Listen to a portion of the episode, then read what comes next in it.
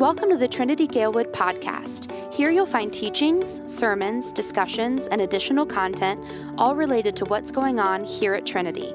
Trinity Galewood is located at 1701 North Narragansett in Chicago, and we meet Sundays bi-weekly at 10:30 a.m. We hope you enjoy this episode of the Trinity Galewood podcast. All right, let's pray. Father, we thank you uh, for the calling that you give to us, the mission that you have brought. And I pray, God, that as we open up your word, as we uh, learn a little bit more of what it means to look, live, and love like you, may your spirit just equip us and may it uh, guide and lead us in all things and in all ways. It's all in Jesus' name that we pray. Amen. Uh, so, what does it mean uh, to follow someone? You know, maybe when you hear that statement that you're called to follow somebody, that uh, might trigger some emotion for you. Uh, one, it might just be kind of confusion as to like what in the world, like who is this person I'm supposed to follow and, and what does that mean? Maybe if you know who that person is that you're called to follow, it's like, hey, uh, that person is crazy, and there's no way that I would ever want to follow their direction and where they're going. It might invoke some fear in us.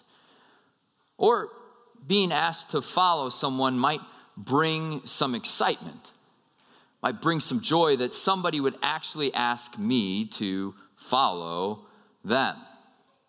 This word follow comes with a lot of baggage, comes with a lot of better, we need more understanding of, of what exactly that means. I mean, maybe when you heard that word like follow, you think that that could simply just mean that we follow in like our social media world, right? Like to follow somebody means that I just like uh, check out your Instagram and I make that big decision that I want to follow you for the purpose of just liking stuff about you. Or following means that I just know the, your political views on the whole Kavanaugh situation and what you commented on Facebook and the things that are going on. Uh, following someone could mean even more of like that I'm willing to uh, like read what, what you've wrote. And if you put energy into like a blog or something like that that i appreciate how you view life and the things that come from that. Following a group of people meaning that like on sundays i show up and i wear my favorite sports team right? And i follow a group of people that like root for some and hate others. Following is a very deep thing. What, is, what in the world does that mean? And for us today, we're told by, by Jesus, the words that were just read in, in Matthew 28, these words that Tegan just read for us. It says this Go therefore and make disciples of all nations baptizing them in the name of the Father and of the Son and of the Holy Spirit, teaching them to observe all that I have commanded you. And behold, I am with you always to the end of the age. Jesus, at the end of his life, is inviting his disciples, those who were his followers, to follow not only what he did, but to go and duplicate that to go and share that with somebody else.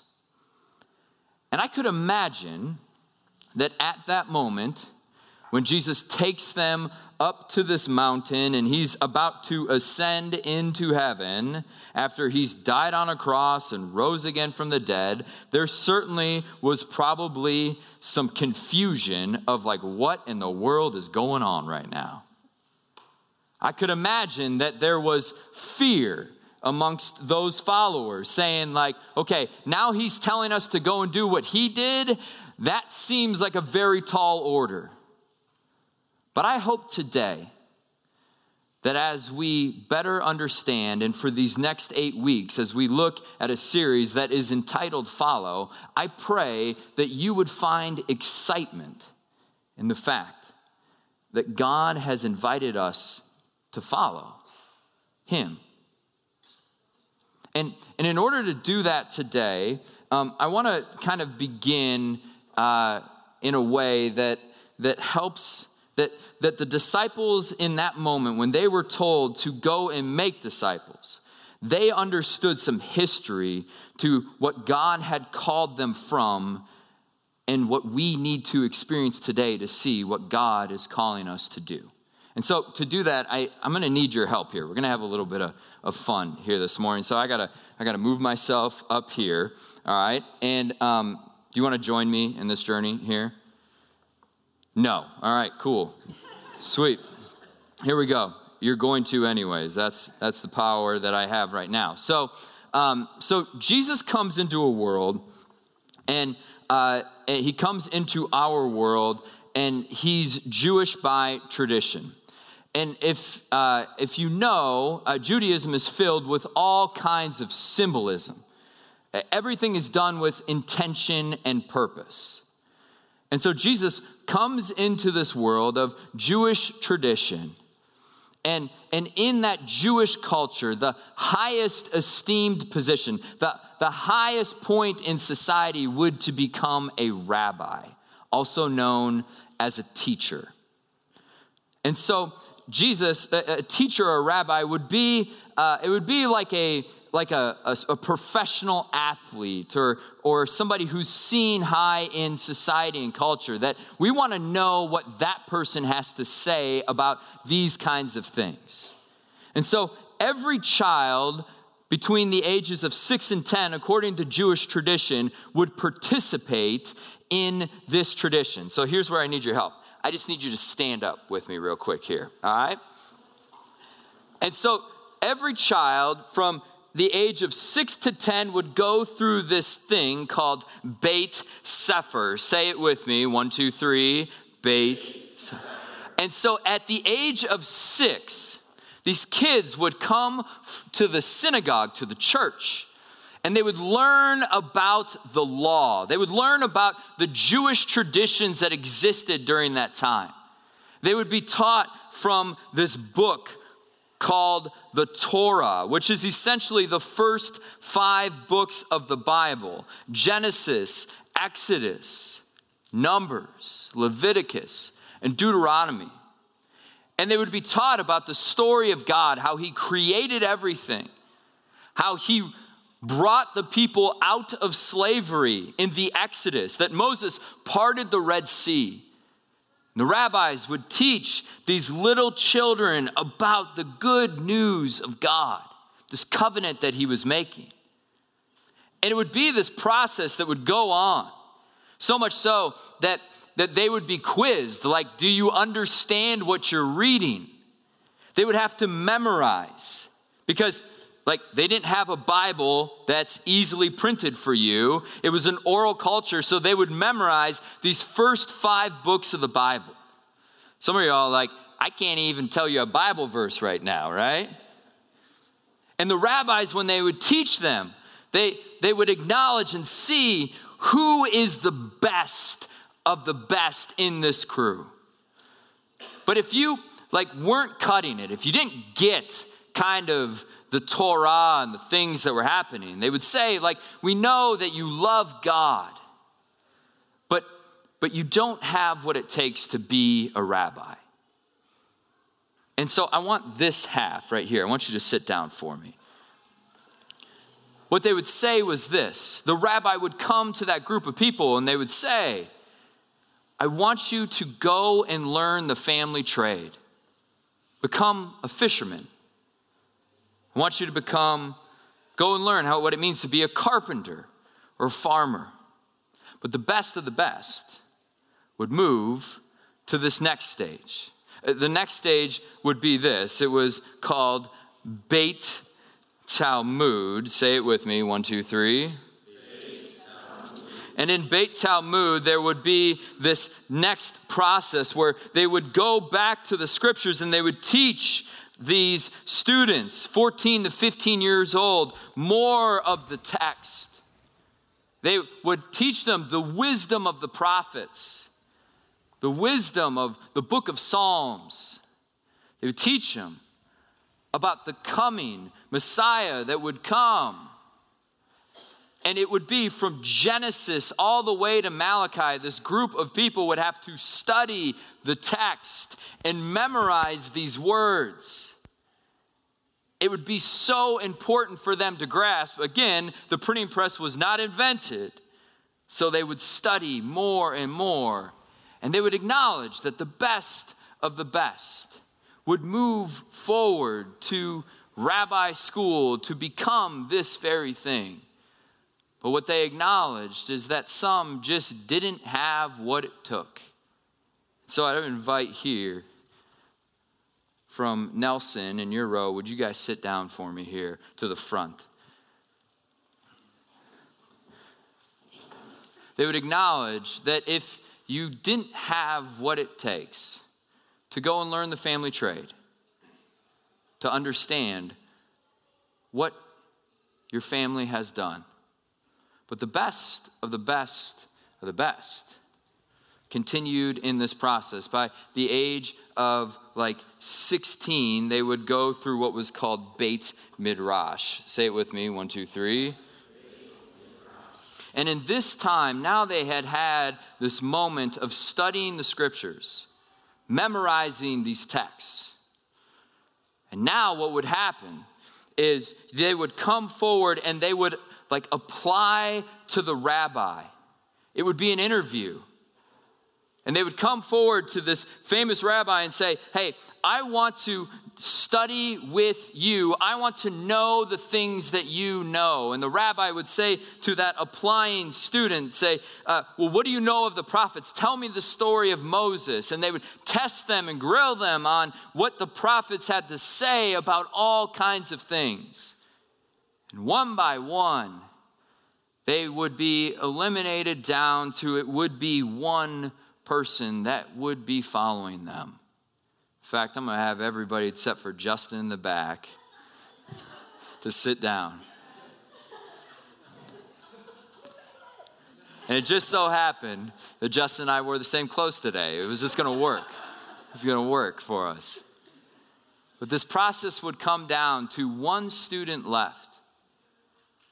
And these words would be said by the rabbi, the teacher, he would say this He would say, I want you to come and follow me. Follow me and the things that I do. And the saying started to come in Jewish culture that, that these words would be said. They, they would talk about, may you be covered in the dust of your rabbi as you follow your rabbi, may you be covered in the very dust that he kicks up. May you act like he acts. May you walk with him and follow him in all things that he does. This was Jewish culture. This was the time that Jesus came into. And then 2,000 years ago, Jesus comes into this world. And by the age of about 30, he declares that his ministry is beginning. And it's in this moment that, that Jesus does something that is just totally unorthodox. He flips things around. We read it here that in Matthew chapter 4, it says this. It says uh, these words. He says, While walking by the Sea of Galilee, he, being Jesus, saw two brothers, Simon, who's called Peter, and Andrew, his brother, casting a net into the sea. So imagine, would you two stand up for me here? Two brothers, they're in the, they're by the Sea of Galilee, and and when you read this at first, it says, For they were fishermen. And maybe at that time when you've read this passage before, you're like, hey, cool, Matthew, thanks for the detail, all right? Don't really fully understand why you're giving me this. That's what they're doing. But what Matthew is screaming to you and me is something really important that we need to understand. Because what Jesus does is he comes up to these two fishermen who had been dismissed, who had been told to sit down, to learn the family trade. And he says these words to them Come, follow me, and I will make you fishers of men. See, it's in this moment that Jesus is doing something radical. It's not just like an Instagram follow. It's not just saying, hey, will you accept my friend request on Facebook? This follow that is being asked of Jesus is to come and walk with me to be in my dust, to follow me in all things.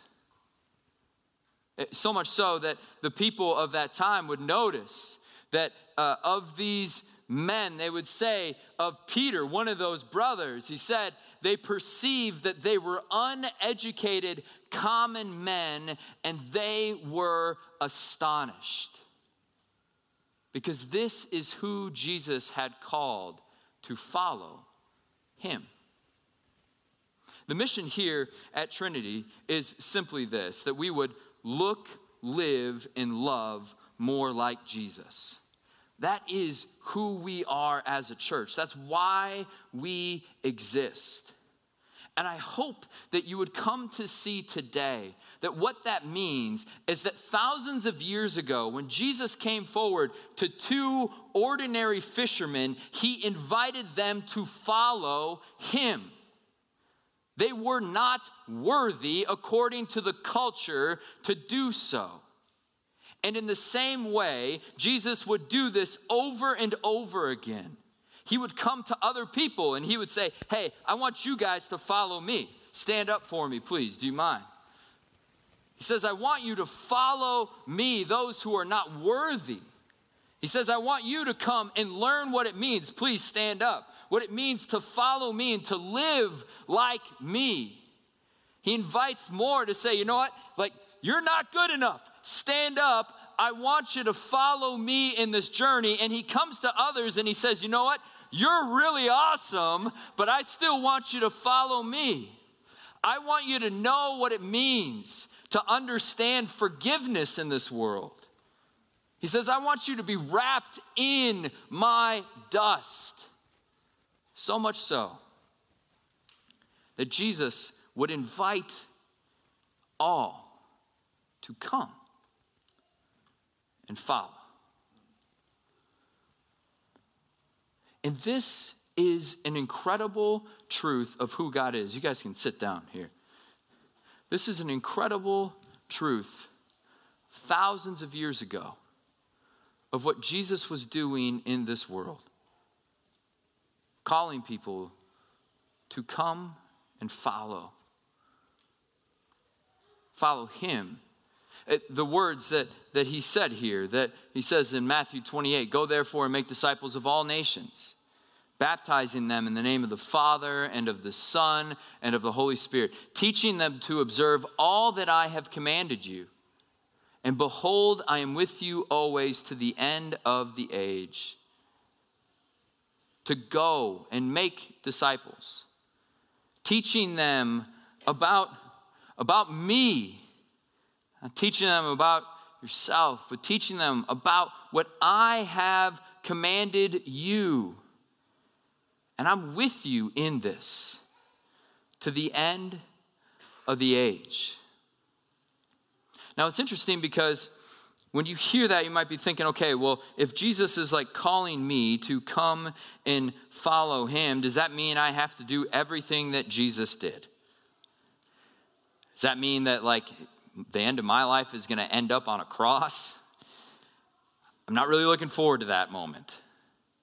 Now, I don't think Jesus is saying that you're going to be exactly me.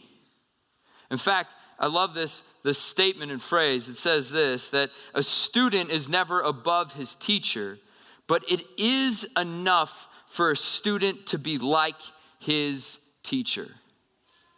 And that is the mission for us here to be more like Jesus. You are not going to die on a cross to redeem the world. That was Jesus' job. And he did that by his death and resurrection.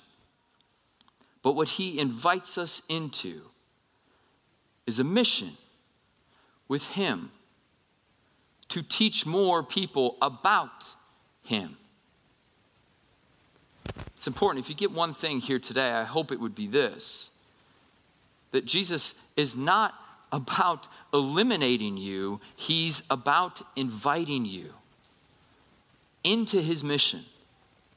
He's not about disqualifying you and saying, hey, you're not good enough. He's about inviting you into his mission.